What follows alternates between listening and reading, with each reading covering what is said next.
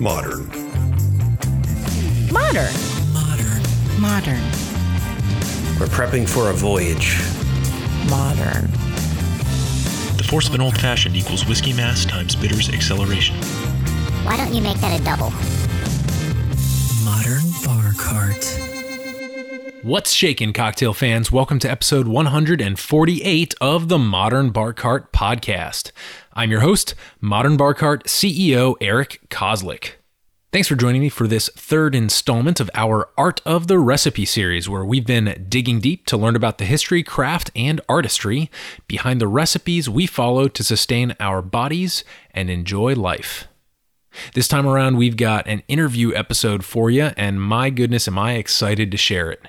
I reached out to a really talented Los Angeles-based artist named Ben Turner, who is the creator of Earth No Patio, one of my absolute favorite podcasts. Compared to a lot of podcasts out there, Earth No Patio is weird. In fact, the first time I tuned in, I almost deleted it immediately. You'll hear the full story about why I didn't in just a few minutes.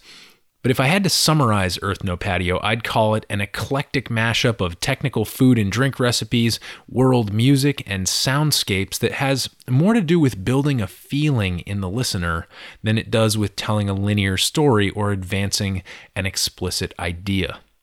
In the words of our talented audio engineer Samantha Reed, Ben's show is meditative, inspirational, poetic, weird, experimental, mesmerizing. I feel, she says, simultaneously that I don't understand anything, but also like he's explaining something in a way I've intrinsically known my whole life, but never put into words before. I think Sammy is right on with this hot take, and I had a blast picking Ben's brain about how the line between recipes and art becomes kind of blurry when you stop looking at them as sets of ingredients and instructions and instead consider the gravitational forces they exert on so many aspects of our lives. But in the spirit of the recipe, let's take a little pit stop here before the interview and give you the chance to make yourself a drink. This episode's featured cocktail is the Tallulah, a cocktail recently featured on Earth No Patio. It's a modern cocktail, definitely not a classic, but it's basically a mashup of a Jack and Coke and a corn and oil or an old-fashioned. Inspired by the Southern tradition of adding salted peanuts to Coca-Cola, the Tallulah cocktail, like sweet tea and shoe fly pie, somehow gets away with having way more sugar than most drinks with similar profiles, which is certainly part of its charm. To make it, you'll need two ounces of bourbon or Tennessee whiskey, one ounce of peanut orgeat, which we'll cover in a moment here, and two ounces of chilled Coca-Cola. That chilled part is not explicit, but I think it's important to the process. In a rocks glass filled with ice, add your whiskey and orgeat, then stir for about twenty seconds until the outside of the glass fogs with cold. Then you can add your two ounces of chilled Coke, give it a final gentle stir for good measure, right? Because the glass is going to be fuller now, so you don't want to just slam it around like you were with just the whiskey and the orgeat.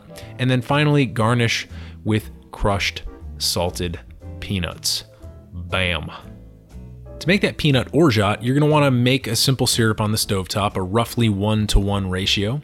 Uh, if you want to go with more sugar than water, then what you're going to be doing is increasing the bricks of the recipe, so it's going to last longer on the shelf, but that's up to you. You might have to tweak the formulation if you add more sugar, especially since we've got that corn syrupy Coca-Cola involved. So anyway, you're going to make your simple syrup, then add one to two cups of roasted unsalted peanuts, and one teaspoon of orange blossom water, which is a hydrosol. It's pretty easy to pick up. It's actually a very common ingredient to find in uh, Middle Eastern or international markets because it's a very frequently used in confections like baklava. So you're gonna add your one to two cups of roasted unsalted peanuts and your orange blossom water, bring that simple syrup up to just below a boil, and then cut the heat and let it sit for several hours before straining and refrigerating it. It'll last about as long as any other simple syrup in the fridge, and the peanut orgeat, that combination between the kind of earthy, nutty peanuts and the really mellow but beautiful orange blossom water, you know, it adds a lot of body and sophistication to the Tallulah cocktail, which otherwise is just a whiskey and Coke. Later on, we'll hear Ben's reading of this recipe, so you can compare his version with my chaotic one. Turning our attention back to the interview, some of the topics I discuss with Ben Turner, creator of Earth No Patio, include how Ben's experiences in the art and culinary world led him to this structured yet highly associative experiment of pairing recipes with soundscapes.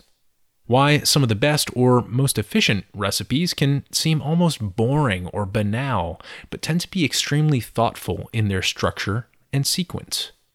The intuitive process by which Ben selects the recipes he features on Earth No Patio, from bland, unassuming Italian eggplant recipes to Ayurvedic dishes that comment on bile color and bodily excrement. Why Ben views cocktail recipes as punctuation in his podcast, as well as a few thoughts on the wild and funky barscapes he's been playing with in recent episodes.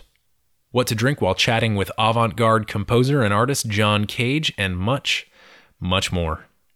One thing that Ben doesn't know is that I've been thinking about reaching out to him for months before this interview happened. His podcast is a real source of both joy and mental space in my life, and I think it perfectly embodies something the philosopher Kant said about a condition that is necessary for art, which is free play of the imagination.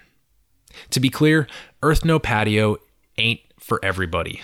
If you're a hard-nosed news junkie who hates how long my intros are and who recreationally engages in activities like Twitter duels and screaming at people in traffic, then it might not be for you. But if, like me, you enjoy giving your brain a chance to air out and get lost in a lovingly curated alternate reality for a while, then I think you owe it to yourself to give this podcast a try. Every time I tune in, I feel like I'm stepping onto the holodeck on the Starship Enterprise and selecting a random mashup of programs. And I love it. We've got clips from Earth No Patio scattered throughout this episode, so you can get a little sample of Ben's work. And we've also got a fun announcement about halfway through that you should keep your ears peeled for. But for now, please sit back, relax, and enjoy this third installment of our Art of the Recipe series, featuring the extremely talented Ben Turner, creator of Earth No Patio. Ben, welcome to the podcast. Hey, thanks for having me. So for our listeners, can you introduce yourself and explain basically just in a nutshell who you are and what you do? Good question. Uh, I'm an artist, and as it pertains to this uh, particular thing, my podcast is Earth No Patio. Um, it's an experimental food-oriented um, soundscape type of thing, dealing with recipes and flavors. My history is, as it pertains to food, is I went to college, uh, art school at uh, MICA at the Maryland Institute College of Art in Baltimore, and I cooked a lot of dinners uh, throughout college. And then that moved to like a project, uh, it was like a dinner series I did with a couple of friends. We cooked for like farm to table type food for, I bet, guess like three years. And at that point we were just dealing with food and uh, like learning how to cook and do it proper. I thought, okay, well, I want to take it to the next level. So I moved to San Francisco and tried cooking at a fancy restaurant, which I hated. I mean, I loved uh, cooking, but uh, the pace and the kind of atmosphere around it was much more intense than it's exactly what everybody tells you it is, which was fine. I, at that time, I loved it, but uh, couldn't do it. And then I moved to L A and I started a project that was similarly like food oriented. And it was a much more experimental dinner series. And uh, at that point, I was just cooking much more experimentally and like with more leaps of faith and uh, like linguistics and less in flavor. And yeah, so it kind of those that my history of like working with food led me to make this podcast, which is mm-hmm. uh, food based. And I guess, quite poetic in some regards. Yeah. Um, let me let me tell the story about how I came across your podcast, because I think, in at least a manner of speaking, it was very serendipitous. I was just browsing Reddit because obviously I run a podcast. I follow some of the podcasting subreddits, and um, occasionally, you know, someone will just ask for podcasting recommendations, and I'll just kind of cruise that thread to see if anything there resonates with me. If, um, you know, a lot of people are into things like true crime podcasts or, uh, you know, like Joe Rogan or some of the bigger like N P R and, um, Gimlet podcasts. And that's, that's not me. I'm, I'm, I guess, more interested in people who re- pick a, pick a lane and just go real deep into that, because that's where I find a lot of gratification in, in learning about things kind of as I go about my day with podcasts, just kind of casually piping through my ears.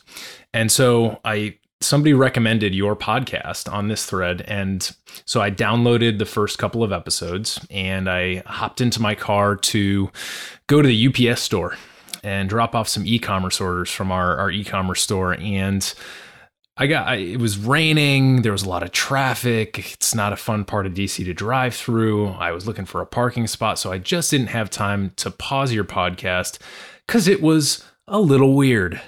It was maybe somewhere between silly, whimsical, and like, on the other hand, very serious about the content, because there were these these recipes that were being read very tenderly. And then there was sort of uh, world music scapes going on in the background. So you'd be reading an Indian recipe, and then there would be some kind of like reggaeton music in the background, perhaps, or, you know, that sounds like something that could occur on Earth No Patio. Um, or there would be some ambient recordings of maybe like a Chinese takeout place uh, in the background. I often lie I often lie awake at night, worrying about whether I was born to roast. It can be total.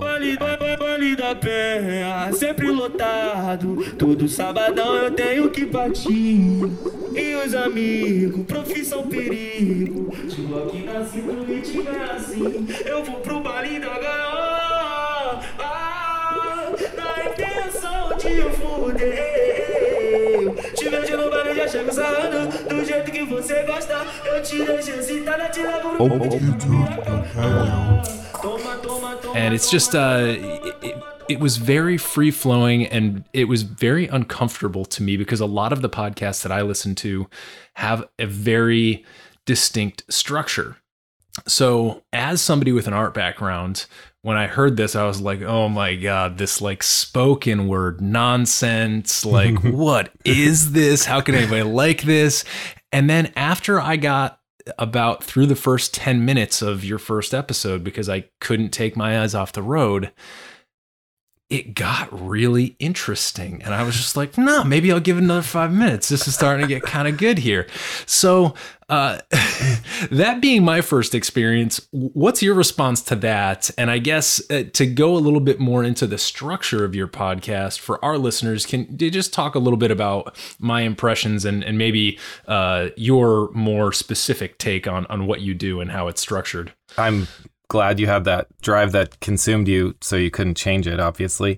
Um, and that's not at all unintentional. I tried working in cooking, but I'm mostly a sculptor. So after I didn't like kitchens, I went back to like fabricating sculptures for artists and um, working for myself a lot, and then also listening to podcasts. And part of my annoyance was um, just podcasts that treat you like uh, you're you're like an adult baby. And um, I, I think it has its time and place. I need that for certain topics, and I don't need it for other topics. And this non-linear audio experience was kind of a response to, you know, consuming a lot of audio media. And in the podcast is non-linear. It's um, fantastical and at times very um, self-serious.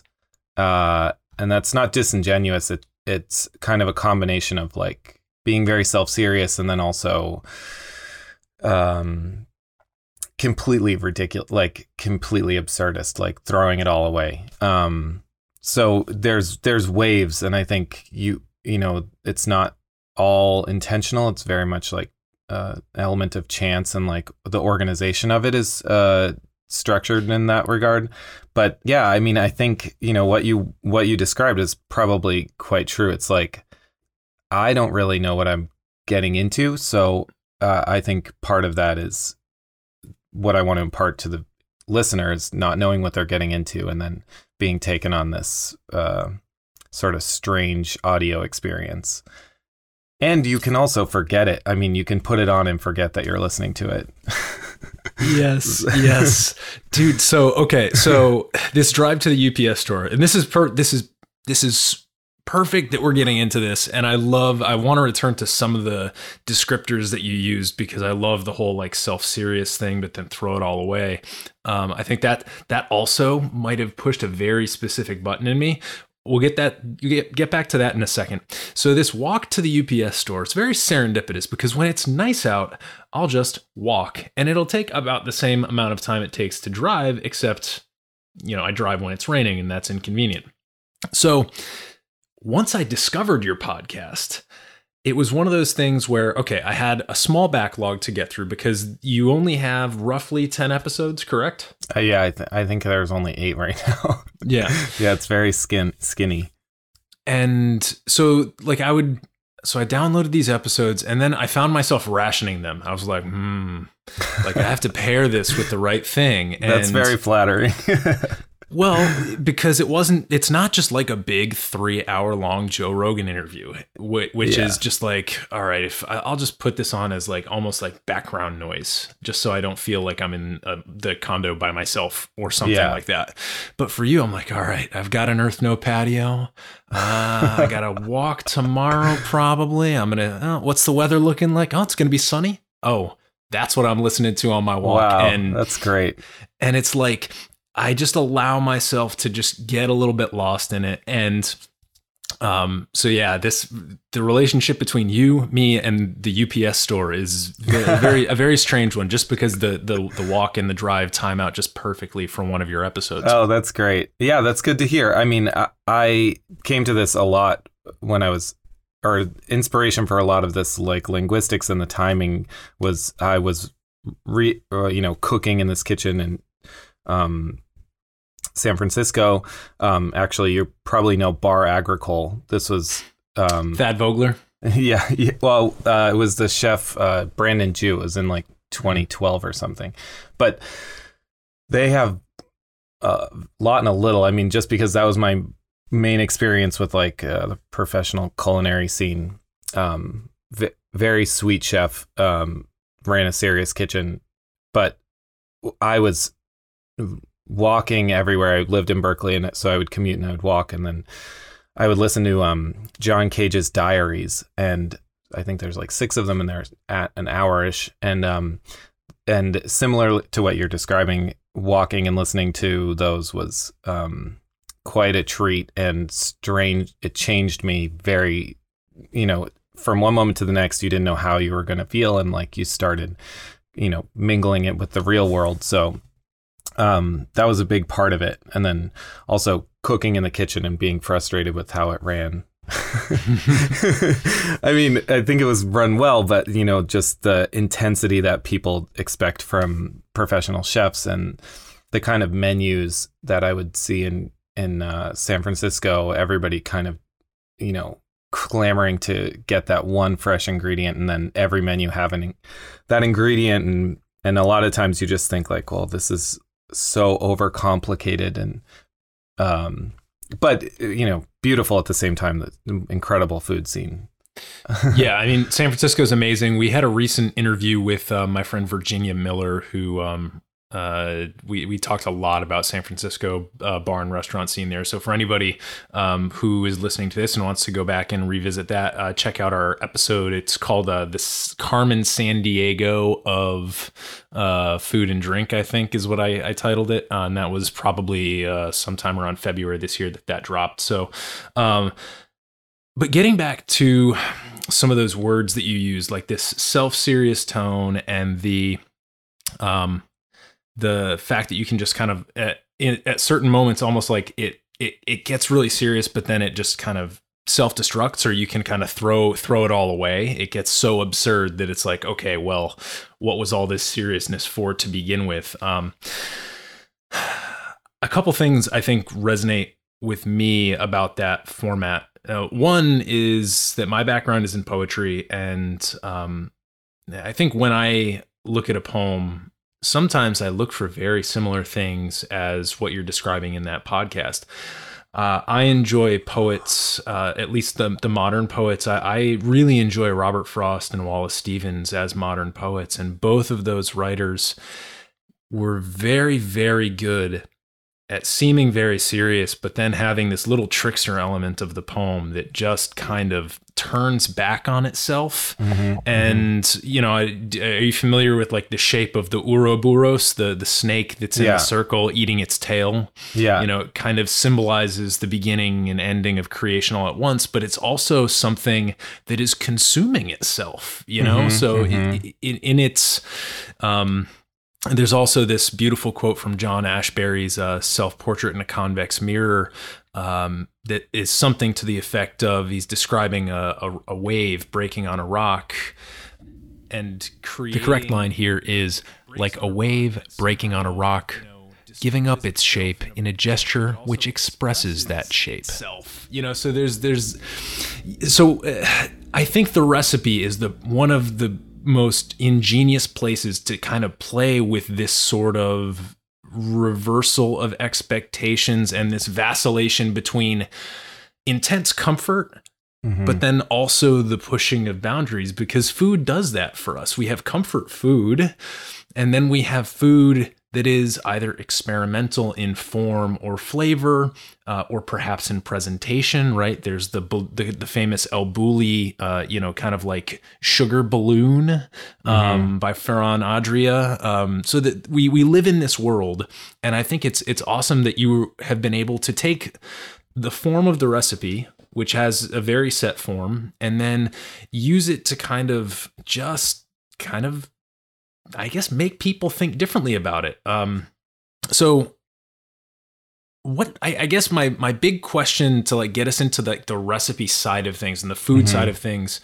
uh, and then maybe get into like drink eventually, this being yeah. a cocktail podcast is I, what do you think makes a good recipe? Um, yeah, that's a good question. I, I think in the podcast, I use recipes, um, more texturally. So they're less about their content or their, if you know, efficiency in the kitchen or something. Um, but I read a lot of recipes um, practically when I'm making dinners or um, kind of restaurants or projects or something. So uh, I think two sides. Uh, uh, I think there's a practical element. I think the best recipes are incredibly um, organized and banal, almost not as poetic. I think I gravitate towards really simple but straightforward recipes. Um, and I, I think in a very technical way, I really love when a recipe groups its ingredients uh, when you're mixing them with like the process next to it. Um, that's a very boring part of the recipe, but I think there's some terrible ones out there that don't do that.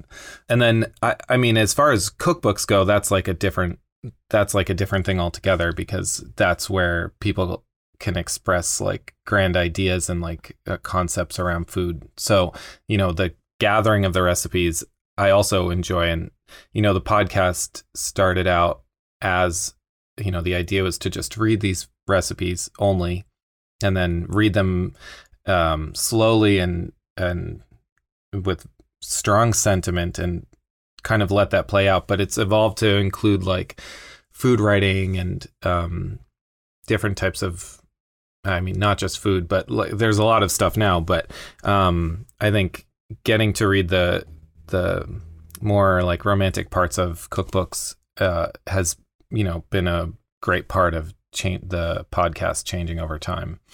One of the things I've noticed about the recipes that you do read, right? You say you, you read them kind of like with feeling. I've noticed that there's something either atypical or special about a lot of the recipes that I hear on your podcast. So for example, like a, a really weird recipe about like salted fermented eggs or something yeah, that is just yeah. like inherently mm-hmm. weird by its process because it's just something so foreign. Salt preserved eggs with star anise. Yan Piden. Time, five weeks. Makes six eggs. Four star anise, six eggs, three quarters cup kosher salt, three cups cool water. Choose a three quart or large clear glass or plastic container with a lid. Place it on a stable surface in a cool, dark place. Put the star anise in the container, then carefully place the whole eggs inside, being careful not to crack. It's something like a bar. In a pitcher, combine the salt and water and stir. Gently pour the brine over the eggs to cover them completely. If the eggs try- or then there's like in the first couple episodes, there's Ayurvedic Indian recipes, mm. and and they also mm-hmm. offer commentary on like the nourishment or kind of health aspects of what that recipe might be good for. Every recipe seems a little bit special. Um, do you have like any selection criteria for the recipes that make the cut in your episodes? Uh, n- yeah, I, I mean, they have to elicit some type of intensity uh, and feeling or like in- intention. So that's actually not true. No, there's no criteria. I was just thinking like the uh, there was like an egg Italian eggplant recipe that was just so banal. Um, uh, I just think sometimes it's nice to have an eggplant in the podcast, and it's really not um, curated as heavily as some of the food writing is. Um, sometimes I'll choose recipes based on chance. Uh, just opening cookbooks, or sometimes it's just truly what I'm cooking. So if I'm reading a lot of Ayurvedic cookbooks, I'll grab some of those. Those recipes were really cool because they had um, the the way they describe the body and the kind of not so, things that you really don't want to think about when you're cooking. They'll describe like um, the color of your urine or your feces or like the bile uh, that you produce. And, and that, I mean, it's also a big part of our process, but those recipes were kind of interesting also because the cookbook was, that I was reading from is um, used in a hospital to actually treat people. So it was like a, a medicinal cookbook as well as, well, I guess every cookbook is in some regard, but that cookbook was made to heal the body, which is a very different function than a lot of cookbooks that I use. Radish is pungent and heating with a pungent vipaka. It is digestive and relieves gas. Medicinal uses, a good food for constipation, hemorrhoids, and heart conditions. Radish has a diuretic action and is useful for kidney stones. It's it's fascinating how like reading if you if you read through enough recipes, I guess, you know, you can start to to trace some through lines about, you know, especially if you have some context about where the recipes come from, who wrote them, you know, how they were meant to be used in the collection that was published, perhaps. Like you can really learn a lot. Um, I realized that I probably should have asked this question right from the get-go, but but why the name Earth No Patio for the podcast? Oh yeah, good question.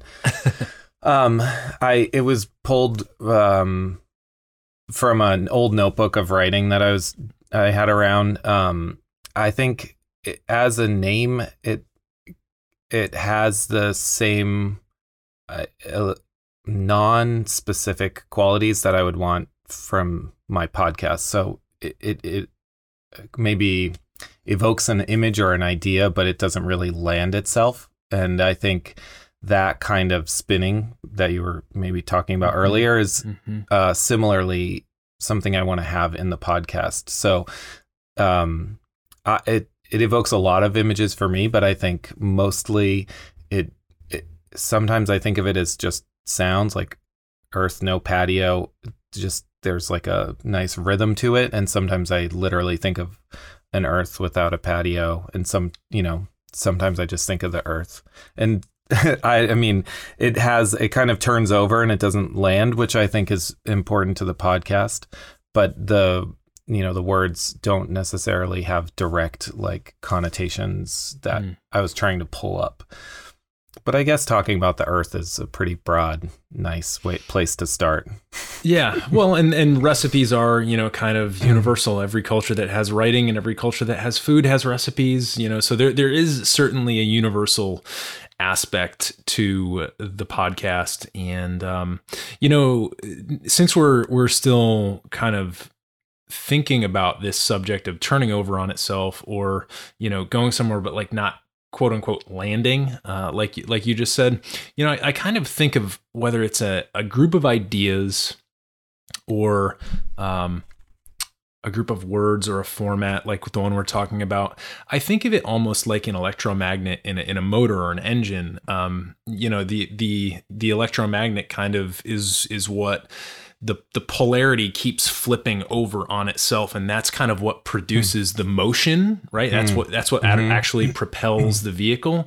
Um, so when I think of groups of ideas like that, like right now, one of the things that I'm really interested in is embodiment. Uh, the mm. idea of whether you're talking about embodied psychology or just embodiment in general, right? The idea that, um, your brain and your body might not be quite as separate as we've been making them out to be in the mm-hmm. mainstream for such a long time. Like that is a set of ideas that any anytime I make a little bit of progress on one of them, then I'm like, oh, but wait, now I get to use that little piece of progress and now flip everything else on its head. And it, it's it, it's like this. It, it, it's it's action. It's verb. And to me, um, you know, one of the cool things about your podcast is that it's so very situated in concrete recipes, right? You're actually dealing with these ingredients.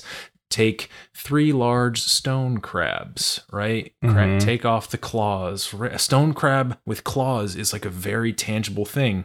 And yet the effect that's produced is very much like a a verby effect is, is all I can, all I can describe it to uh, our listeners as. Then bananas and cream with white sugar. Bananas should be cut, never mashed, and the cream should be thin. Then hard water biscuits with New Zealand butter and Wensleydale cheese. So, so yeah, I, I, I, I was very almost tentative coming into this interview, of like trying to describe what you do, because it is not just a podcast. It, it very much is art that is available to the public in podcast form. And I think I'm just doing a horrible, weird, esoteric job of it right now. But I, I really want to convey how truly unique your podcast is. Yeah, it's a very di- t- untangible thing to be dis- discussing. But I, I mean, I you're do I'm flattered that you've brought me onto your podcast and uh, asked me to talk about it, because it's a very um, you know, it's a very strange and weird project to have landed on. And I mean, I love it, but it, I understand its niche quality. So I'm happy to talk about it. Yeah, I don't even know where, like, uh, I, it's has, and I'm not bummed about this, but it has very low listenership, uh, which is fine. I, I imagined it would just kind of select people would who would be exposed to it would then choose, you know, I hate this, I, I will never listen to it, and or I love it, or whatever. But I feel like it would just kind of grow its own audience quite slowly. Oh, even after I'm done recording them, I imagined if it's if people will like it, they will find it somehow. But yeah. Now, I, I before we move on, I do want to kind of maybe tease tease a thing, tease a thing. Um, you and I did some emailing back and forth before this interview, and we were able to maybe Uh, s- get the, the very early beginnings of a of an episode together, where I was actually able to create some some content for you, a little bit of recipe content, and I mm-hmm. flipped that over to you. So uh, if all goes well, we may even be able to um, cross-publish a cool episode um, with me as a maybe one or two little cameos in there uh, on our channel so that uh, folks who are, are listening to this can actually um, see a little little bit of a cooperative episode that, that we were able to put together here in a, in a time of quarantine. I thought that was uh, it was so fun for me to think about um, recipes that I could read and um, you know think about specifically how cocktail recipes might be a little different than the, the actual food recipes that you normally publish. So I had a lot of fun doing it. And I'm I'm really appreciative that you were willing to kind of play with me like that. Oh yeah, me too. No, I'm excited. It was really nice that you had a Charles a Charles Simic poem like towards the end of your readings. Not spoiler mm. alert. Uh, if they can find that poem in the future podcast, but yeah, I'm excited. I think it's going to be a really uh, n- nice addition, different sort of uh, textural input. Yeah, it's going to be great. So.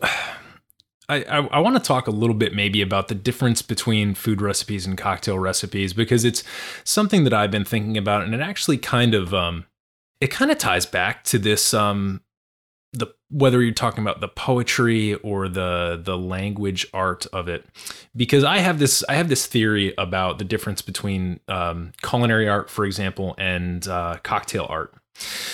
When I think of culinary art, uh, I think of almost like a Maslow's hierarchy of needs, where you've got, um, you know, the essentials at the very bottom. And then as you move up this pyramid of different needs, you get uh, more and more esoteric, right? So the bottom is like literally shelter, oxygen, you know, food. And then the next up is like, you know, clothing, security, family. The next one is like belonging. And as you go up, it gets more and more abstract.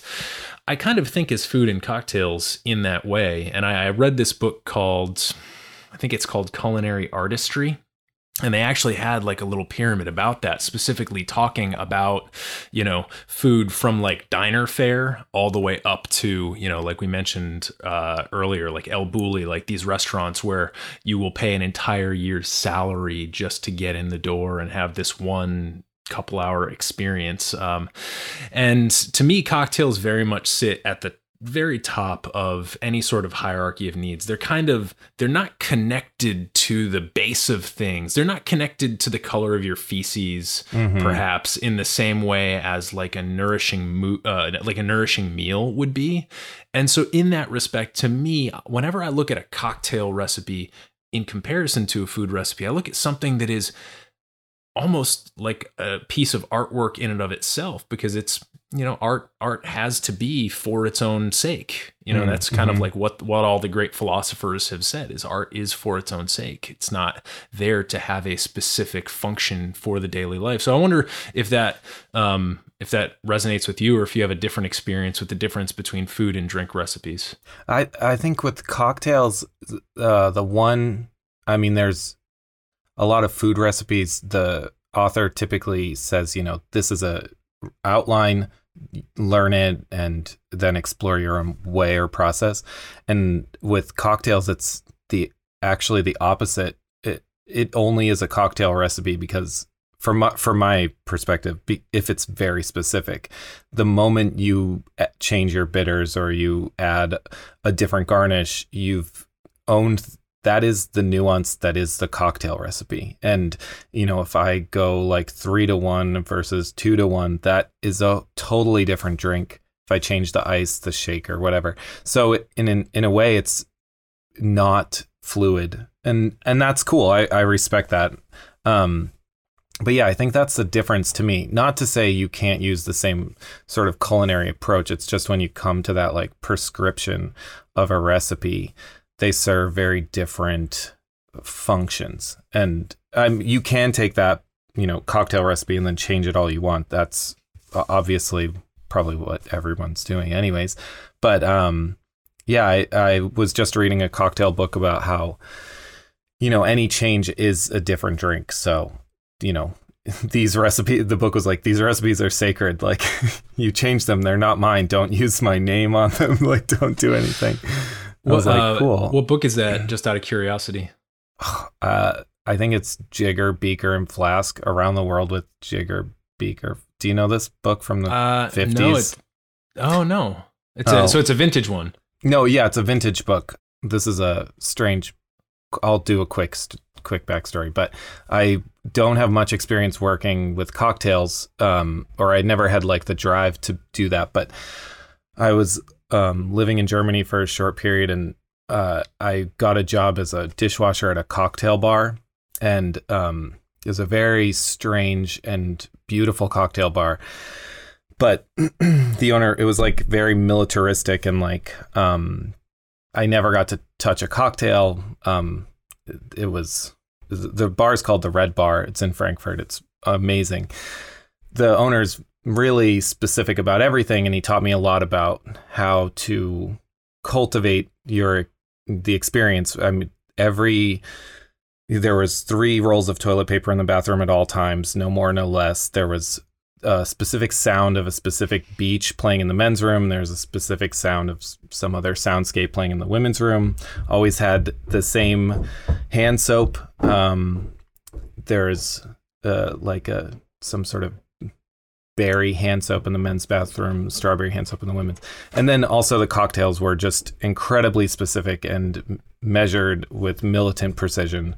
Um, and the glasses were like, you know, some of them only had vintage glass, so we only could serve three of them at a time. And um, I wore like slacks and an apron. But long story to say, uh, he became friends, and he collects like vintage cocktail books, and he sends them to me. Uh, he buys them on eBay in the States and then sends them to me, and I amass a pile of them, and then he comes and gets the pile. So that's so amazing. I, so I get to like peruse these cocktail books, which I never would. I think I have a signed edition of the, um, oh, what's the big cocktail guy that I should know this? I'm uh, clearly... Dave, is it Dave Wondrich? No, it's, oh, what's a... I uh, I won't remember. I'm, Dale, I'm not... Dale DeGroff, maybe? Nah, it's like from the fifties. Uh, um, we'll, we'll put it in the show notes page for folks. Yeah, yeah. But yeah, I think... the the function of a cocktail is so different. It's it's an interesting process too, to like play with the flavors and change them. It's uh, much different than cooking, in my opinion. Mm-hmm, mm-hmm. Well, it's interesting because usually I'm not talking about cooking at all. Usually I'm talking about either spirits on one hand or cocktails on the other hand. Yeah. And so for me, when I think of a spirit, to me, a spirit is almost like a novel from, you know, the golden age of the novel. Like think of like a, um, and now I'm, I'm blanking on the, the, like a Thomas Hardy novel, like mm. The Return of the Native or Jude the Obscure or something, where it's like really compelling characters and it evolves and there's drama and it has a beginning, a middle, and an end.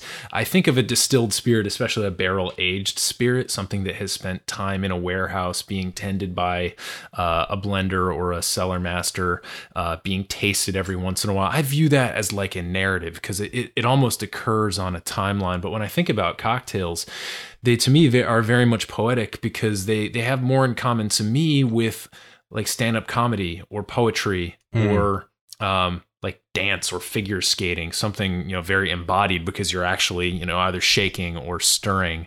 Um, so it, to me, the the cocktail is very poetic in its form and very different from, um, you know, a, a cooking, especially like baking, right? Baking is another one of those things where it seems very narrative driven. You, you combine all the stuff and then you let set it in the oven and you just get to watch it kind of play out. Mm-hmm. But a cocktail's not like that. A cocktail's a transaction. A cocktail is an act. Yeah. Um, yeah. And, so it di- and it dies, uh, unlike a baked good. Well, they die too, but slow, more slowly. Yeah. Yeah. The duration is very different. Definitely. Yeah, you can't, you can't just like cut a slice of cocktail. Yeah. And then serve that.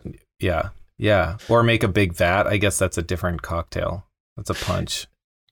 It is. Yeah. Or, uh, yeah, I, the, that's a really good point because we have so many bars now experimenting with on like, Uh, Negronis on draft, large format oh, yeah. cocktails. Mm-hmm.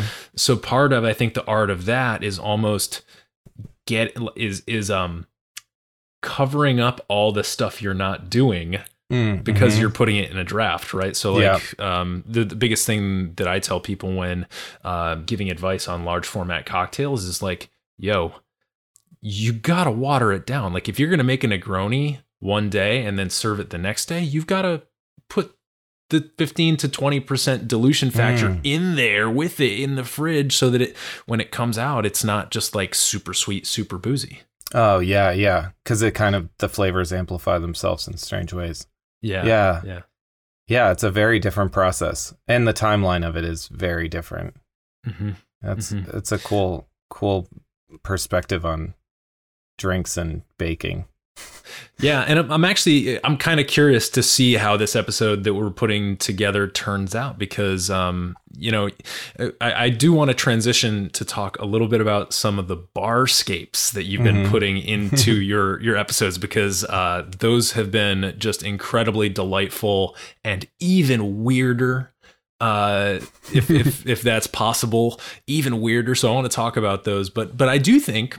Um, It'll be really cool to see what you put together, because they are, cocktail recipes and food recipes just are so different. Um, mm-hmm. Do you have do you have any thoughts about, you know, the way you might handle some drink recipes in your podcast a little bit differently, or has mm. any of the language in those recipes given you ideas about um, maybe even like what kind of music to pair it with or soundscapes? Yeah, uh, yeah, I feel like. Cocktails, when I use them in in the podcast, um they're a punctuation on a particular activity. So um in these barscapes that you're talking about, I'll just I create like very for the listeners I create like very far out, for lack of a better words, um narrative, or like these sort of like uh, guided it's like a guided meditation, but it's a description of a fictional bar and sometimes the experience that you would be having while you're in the bar. It's incredibly absurd. Um, very, it's as far out there as I can usually get myself to think. And, um, and, but at times I sprinkle recipes, um, fictional or real, over the experience. Um, I like to describe the menu, the lighting, the sounds.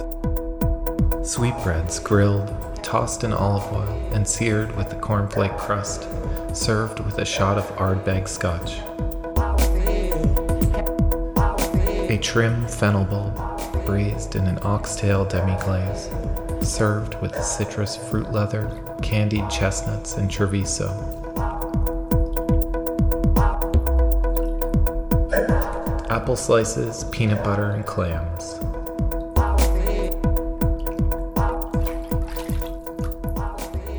You know, I think it was, I don't remember the name of it, but I know it's like a peanut orgeat with like whiskey and. Oh, yeah. Um, I, I think I've never had that. And, um, but it gives me the ability to play with these types of ideas of some drinking something without having to fully explore it physically, and it allows me the leap of faith that I can do that. And with that cocktail recipe, I was very I had this idea of having like a slur slurry like a thick, almost disgusting slurry of a beverage, and that I looked up that recipe and I thought, well, that may actually be great, a great drink, and it sounds terribly disgusting at this, or not disgusting, that's a little exaggerated, but it sounds a little less conventional, like drinking a peanutty slurry. Um, wasn't it um, maybe a take on like a rum and Coke or like a whiskey Coke? Yeah, I it had another name, um, but it that, had the peanut orgeat. So yeah, yeah. I think it's it maybe even a reference to like, because so like down south, boiled peanuts. I feel like in Georgia, boiled peanuts are a thing. Yeah, I I dated a girl from Georgia, and that was like a really weird thing. I never got to try it because she dumped me three days into a five day meet the parents visit. But um, but uh, but yeah. Um, I'm looking it up it, right now. I th- I think it's like because Coke is from Atlanta, and then the boiled yeah, the- peanuts maybe. It actually, I believe the orgeat is like a traditionally a French um, almond mm-hmm. uh, component to the drink. And this cocktail was called a Tallulah. Mm. Um, and I don't know the origins of it, but, you know, as far as like how it works out in the podcast and um, plays out. The cocktail recipe is then read at the end of the podcast, and mm-hmm. um, it it's maybe just to play on this to sort of ground some of these um, strange barscapes in some sense of reality, and to like kind of play with the fictional and the absurd and mingle it with the very real and functional parts of some of these drinks and beverages. But um, yeah. Yeah, I think the cocktails um, definitely punctuate our experiences out, out and what kind of headspace we get into. And uh, so in that regard, I, I think the cocktail recipes serve that function. Like we all have a some sort of understanding of how we feel when we consume our gin tonics or, um, you know, old fashions. They're very different kind of feelings when you're out. So using them as some sort of evocative experiential references of, I think, how I tend to view it, or it, it's not always intentional, but there is some sort of intuitive like understanding of how I'd feel with that drink.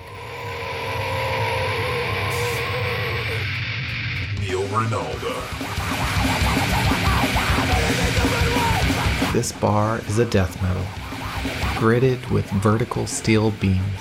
Mirror finished metal lines the spaces between. Low ceilings and a cool rose light shines from the recesses. Little rosy lasers create sparkly star patterns on the ceiling and the walls. It's sort of Paw Patrol themed. Yeah, for sure. For sure. Um, and there is like very distinct artistic traditions to me that these barscapes Um, make me think of. So first, uh, I think of Martianism, right? Mm. Which is this weird poetic movement in like the mid to late twentieth century where you have um, these poets actually kind of like writing as if, you know, viewing the world for the first time. Mm, um, mm-hmm. Sometimes when I think of your barscapes, I think of like, imagine if somebody way slowed down and then narrated like the cantina scene from Star Wars. Yeah, yeah. It's like a, it could have some similarities there. Yeah, for uh, and, sure. And it also bears a lot of resemblance to some of the French surrealists. And mm. this also ties back heavily to drink, interestingly enough. These mm. were the poets who were writing at the time when absinthe was at its height. In absinthe culture in France and in uh, French-inspired cities like New Orleans in the United States, these poets like uh, Baudelaire and Rimbaud were writing these incredibly trippy poems, mm, like mm-hmm. like like acid, tri- functionally like reading someone's acid trip or someone's, you know, drunken night on absinthe, um, and. Interestingly enough, one of the big influences of the French Surrealist movement was Edgar Allan Poe, who this ties back to your time spent in Baltimore yeah. mm-hmm. uh, at uh, at the, the art school there. And then also um, his favorite drink was uh, peach brandy, and he died supposedly drunkenly in a puddle. Edgar Allan Poe is like a huge drinker. So, mm-hmm. so I love that the... the feeling that these barscapes give me is very much in line with that tradition that I can cut straight through the twentieth century all the way back to Edgar Allan Poe and, and even beyond, suppose I suppose. Um, so I really like them, and I do appreciate in hindsight now, like a, just talking through that Tallulah cocktail with you, I was like, damn, yeah, that is punctuation. Oh, good. Yeah, I'm glad that yeah. it feels that way. Yeah. I mean, it it it's... a lot of this is also chance, and in um, it's not like I have no goal in this. And I think as as a sculptor, putting things together and taking them away is how I approach all of these mediums. So um, that's very much how this is put together. And um, I'm I'm glad that this also resonates with you, because like other forms of art, there's you know, that there doesn't always resonate with the, the viewer. I, I mean, mm-hmm. I'll be interested to see how your listeners feel about it. It's, it could be divi- divisive. Like it's not, it's a, it's a very, I'm very like happy to talk about it, and it's cool that you're um, putting it out there. Uh, so I appreciate it. uh, I, I fully expect it to be divisive. Um, I don't really care if some of my listeners don't like it. I, I hope I, I know they won't. And I and I I'm I'm good with that. Um, I think I'm so jazzed about it because for me it was a stretching experience that turned mm, into mm-hmm. a comfort experience. Mm. Um, I mean, that's the best case scenario. I think um, being able just if not to love it, to just stretch uh, in some way, if it pushes you into a different space. It's only twenty minutes. I mean, mm-hmm. we consume so much. It's uh, I mean, this is not like a, some plug. Oh, it's only twenty minutes. You should try it. I just mean like it's it's a uh, it's nice to be pushed out of our space sometimes. And that that for me is partially why I got into doing it. Yeah, for sure. So um, just a this is, I think, a, a really cool place to um, just kind of I'll do a, a quick summary for people and then jump into the lightning round. So mm-hmm. uh, for for context, uh, I did a couple of episodes um, in what I'm calling the Art of the Recipe series. Um, the first mm. episode, we went into kind of the deep past. We talked about the origins of recipes, um, you know, on the African savannas and on clay tablets in Babylon and then in, in Rome. And then in the next installment, we kind of talked about the modern recipe, how... you know, the recipe was modernized, how it went from the kitchens of kings and queens and nobility down into the kitchens of everyday people and mm. into this strange space called the restaurant. Um, and then, you know, I kind of took that episode right up through the present day with uh, certain phenomena on uh, like the Cooking Network or the Food, the Food Network or the Cooking Channel, where now we have these shows that are ostensibly about food and recipes, but for some reason we have the need for these highly staged narratives around them. Mm-hmm. Um, so like I talked about the uh, the Pioneer Woman show, where it's like, all right, well, every recipe has to have some sort of justification because this person's dropping by. It's almost like Mister Rogers' Neighborhood. It gets mixed with uh, a food show because the special guest somehow dictates what we're making today. Mm-hmm. Um, but it's all fake. Yeah. So it's uh, talking about like the idea of narrative in in food and, and recipes. So that, that's kind of where we stand. And um, the way I'd like for this interview and then hopefully our little crossover episode to work is kind of... it's not the craft. This is now, we're talking about kind of like the recipe as a, a piece of culture or a piece of cultural art in, mm, in our time mm-hmm. space. So that's been the shape of this series. So if anyone's listening to this episode and is like, what the hell does this have to do with cocktails? Like, well, go and check out the other episodes in this series. It'll make a little bit more sense. Yeah. Um, and, uh, and yeah, hopefully if all goes well, we'll be able to, uh, to do a bonus episode and, um, send some of our listeners over to, to your feed for, for a little bit of, uh, extra helpings of the Earth No Patio. yeah. Yeah. Yeah. Uh, yeah, that sounds great. I'm, I'm excited to be turned on to all those, uh, podcasts you're putting out. Yeah. Uh, is there anything else that you wanted to share with folks about the podcast uh, before we jump into lightning round? But is there anything else that you think people should know, or maybe um, advice for for how to listen to your podcast? No, I, I think headphones are probably the best bet. Um, other than that, uh, headphones are a car. I think the audio um, quality is important because uh, it, at times it's It's just very calculated, um, and a lot can be lost if you're just listening like through a small speaker or computer speaker. But um, no, I mean, you've dug into it qu- quite nicely. I, um, it's nice to talk about this stuff. I don't typically talk about it. I just do it, which is, you know, it's nice to be kind of digging into the other side of it and how it's perceived. And um, no, I think uh, I think we've said if, I think, uh, yeah, people should just try one. Yeah. I exactly. mean, it's probably the most abstract thing to listen to if you haven't heard this podcast. Yeah, but you know what? It's it's abstract, but it's delicious. You know, it's uh, I what I what I'd actually recommend to me actually, and this this is actually very very concrete. If anyone has who loves Negronis ever tried their first Negroni and was like, mm, not for me. Uh, I think this is kind of a similar experience uh, hmm. because, you know, once you get bit by that bug, you know, you'll you'll get it. You'll get bit by the bug and you might not go back and listen to another episode immediately. but you're going to get curious. You're not going to delete it from your feed. You're like, all right, I'm not deleting it yet. But yeah, to me, it's like, it's like your first Negroni. That's, that's the way I'll describe oh, it in cocktail great. terms. That's a great description. So you Perfect. ready for some lightning round questions? Sure. Yeah. All right. What is your favorite cocktail? And if you don't have a favorite of all time, what's something that you've been more recently obsessed with? Um, uh, my standout, maybe not favorite, but a standout cocktail is uh, Smoky Boulevardier. Uh, was the first drink I had at that bar that I worked at in Germany, the Red Bar.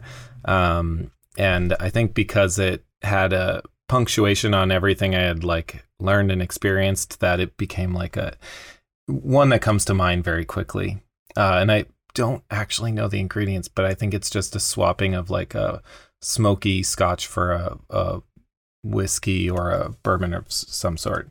For sure. Yeah. You could do that with uh, like a nice high, like a, like a Highland Park scotch, or um, even like a Del Maguey Vita mm, Mezcal mm-hmm. would be a nice way to get some smoke mm. in there for sure. Mm, yeah. I've actually, I've, I had uh, a, something similar this weekend, so I can oh, get wow. behind the smoky. The smoky yeah. is, uh, is good. Yeah, definitely. Now, how about cocktail ingredients? If you were a cocktail ingredient, like a single thing that could be used across many different recipes or a few, uh, what would you be and why? Um, uh, I like this question. I chose uh, a solid ice cube. Uh, I think that's kind of my favorite ingredient because it uh, can be, it's like a mixer. It's like a blender. Mm-hmm. Kind of helps the drink coalesce. Yeah, and especially in the case of things like like a uh, a good Negroni on the rocks or an old fashioned, uh, it does allow the drink to continue to evolve, and yeah. uh, and it does it lengthens that experience too, mm-hmm. uh, mm-hmm. which is kind of nice. Yeah, and you yeah. can use it, you know, like you said, to start the drink like cooler, or you can like mix it a little longer to make it a little more incorporate a little more water. It's also one that like you can't live without, like. There's no real replacement. If you need that oh. solid piece of ice, it's kind of crucial. I've spent many, many pre-dinner parties trying to source a good ice, and, you know, sometimes to no avail. But. Yeah. Wow. Interesting. Yeah. I, one of the things that absolutely kills me is that I don't have very much freezer space, so I can't like get like a Playmate cooler and stick it in there and get like a nice clear block of ice that oh, I yeah. can carve up.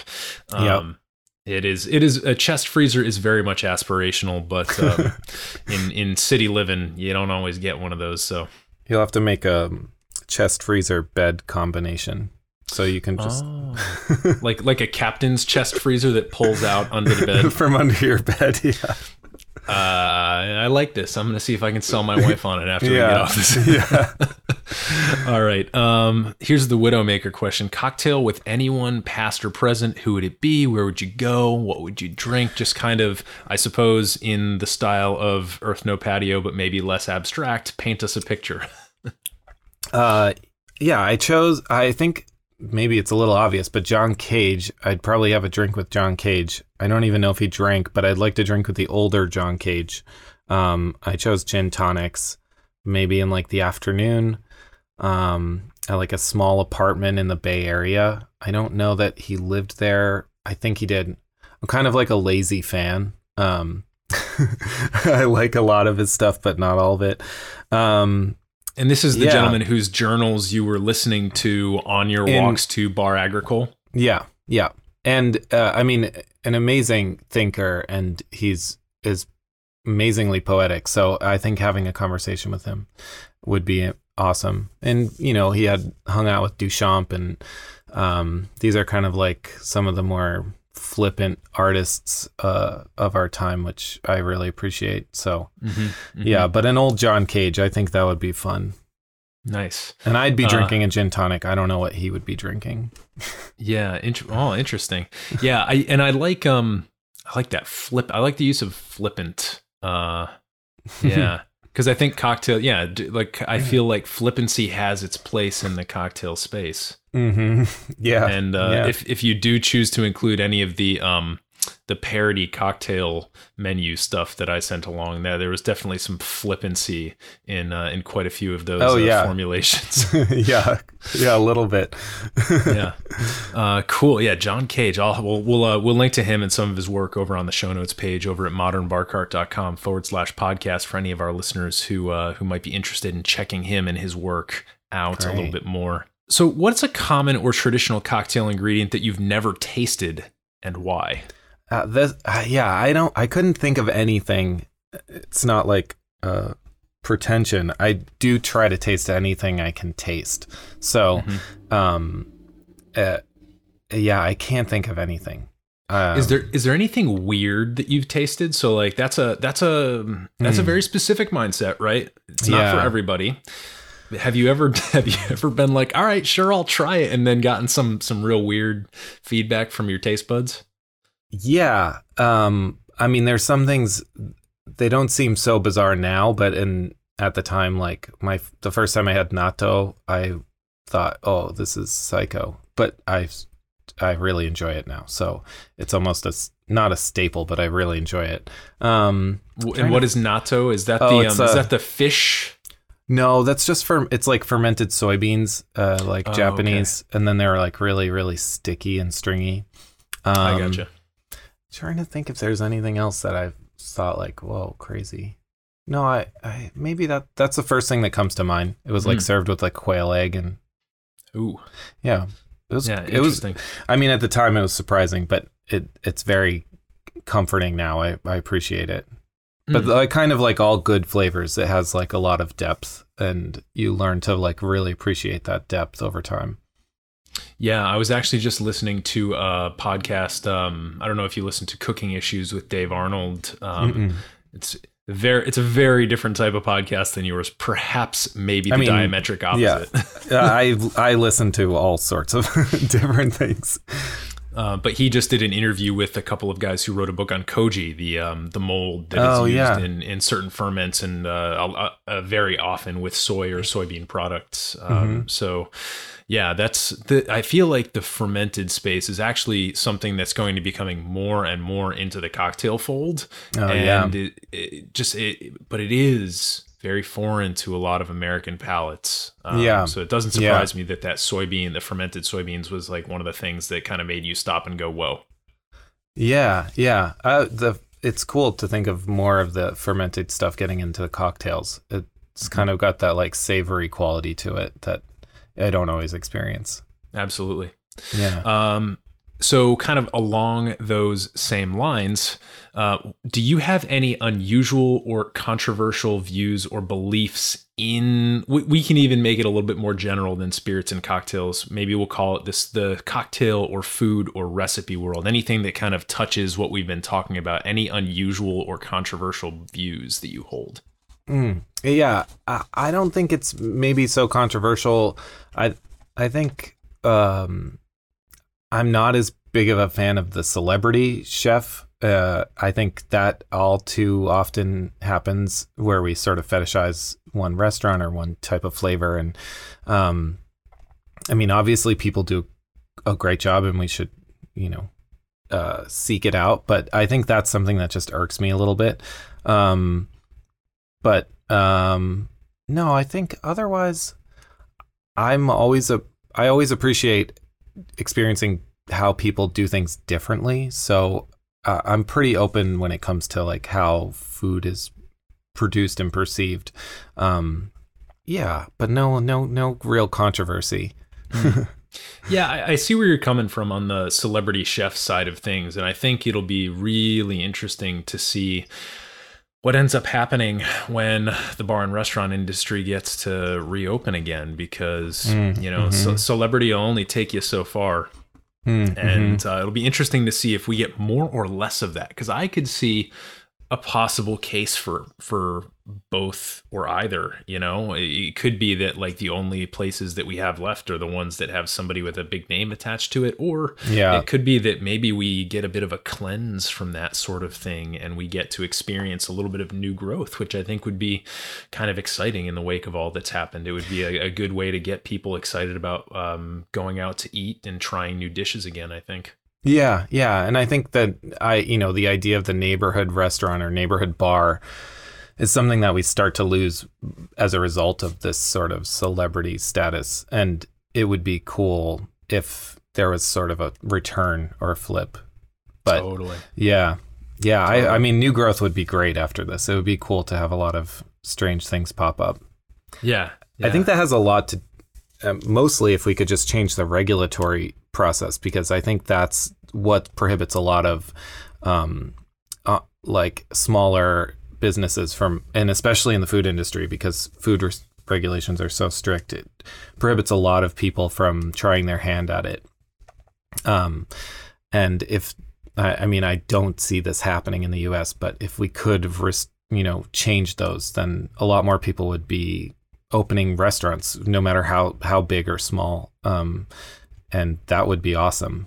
Yeah, yeah, and well, I think, and this is something that occurred to me when you when you said like uh like like popping up, right? um mm. I, I have a feeling we're gonna see a lot of pop-ups in the next six to ten mm. months, and I think yeah that's you know, true a, a cool thing about that might be, right, people are going to be a little bit skeptical of going to a crowded place, so maybe a pop-up mm-hmm. that does a good job figuring out spacing between guests could be successful.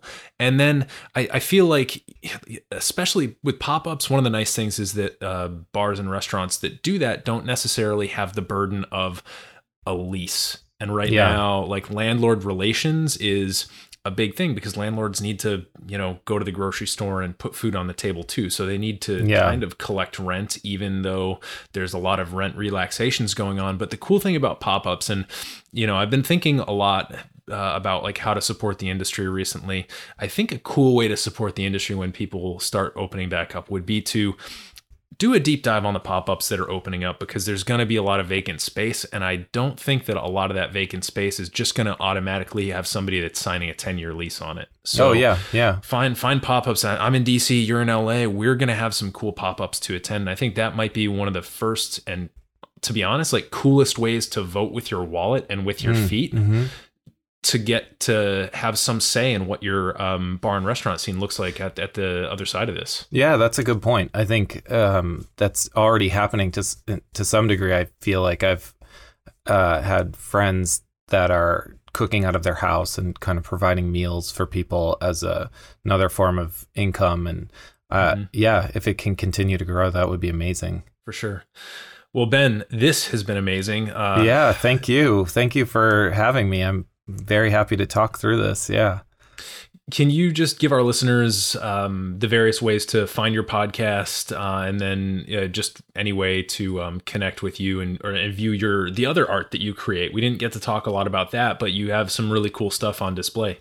Oh, thank you. Um, yeah. Uh, you can find the podcast at earth no patio dot com or any podcast app.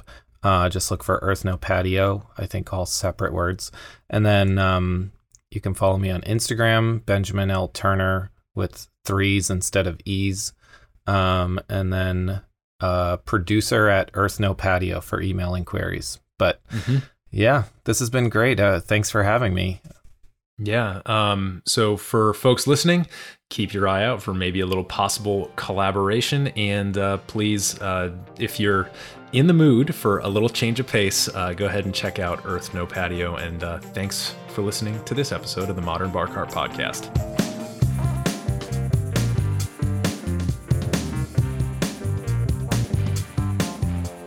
Hey everybody, thanks for listening. If you enjoyed this episode, there's two big things you can do for us here at Modern Bar Cart. One would be to tell your friends and family if you think they'd enjoy listening to us talk about cocktails. And if they don't download podcasts, they can always stream our episodes on their desktop directly from the show notes page at modern bar cart dot com. The other thing you can do to help would be to head on over to iTunes or wherever you download your podcasts and leave us a review. Five stars are great, but we're more interested in your feedback. And the beauty is, the more reviews we have, the easier it will be for other folks out there to learn about our show. We're trying to start a cocktail revolution here, and by spreading the word, you're helping us fight the good fight. You can always Reach us by emailing podcast at modern bar cart dot com if you're looking for cocktail or bartending advice, or if you're a pro who would like to pull up a mic and be interviewed for all to hear. Also, definitely follow us on Instagram and Facebook at Modern Bar Cart for cocktail porn, recipes, and entertaining tips. And keep an eye out for new product releases and special offers, which are happening all the time. We love our listeners, and we really enjoy giving you exclusive discounts and sneak peeks at our latest and greatest cocktail projects. This episode may be over, but for you, the mixological fun and adventures are just beginning, so remember, folks, drink responsibly and experiment boldly.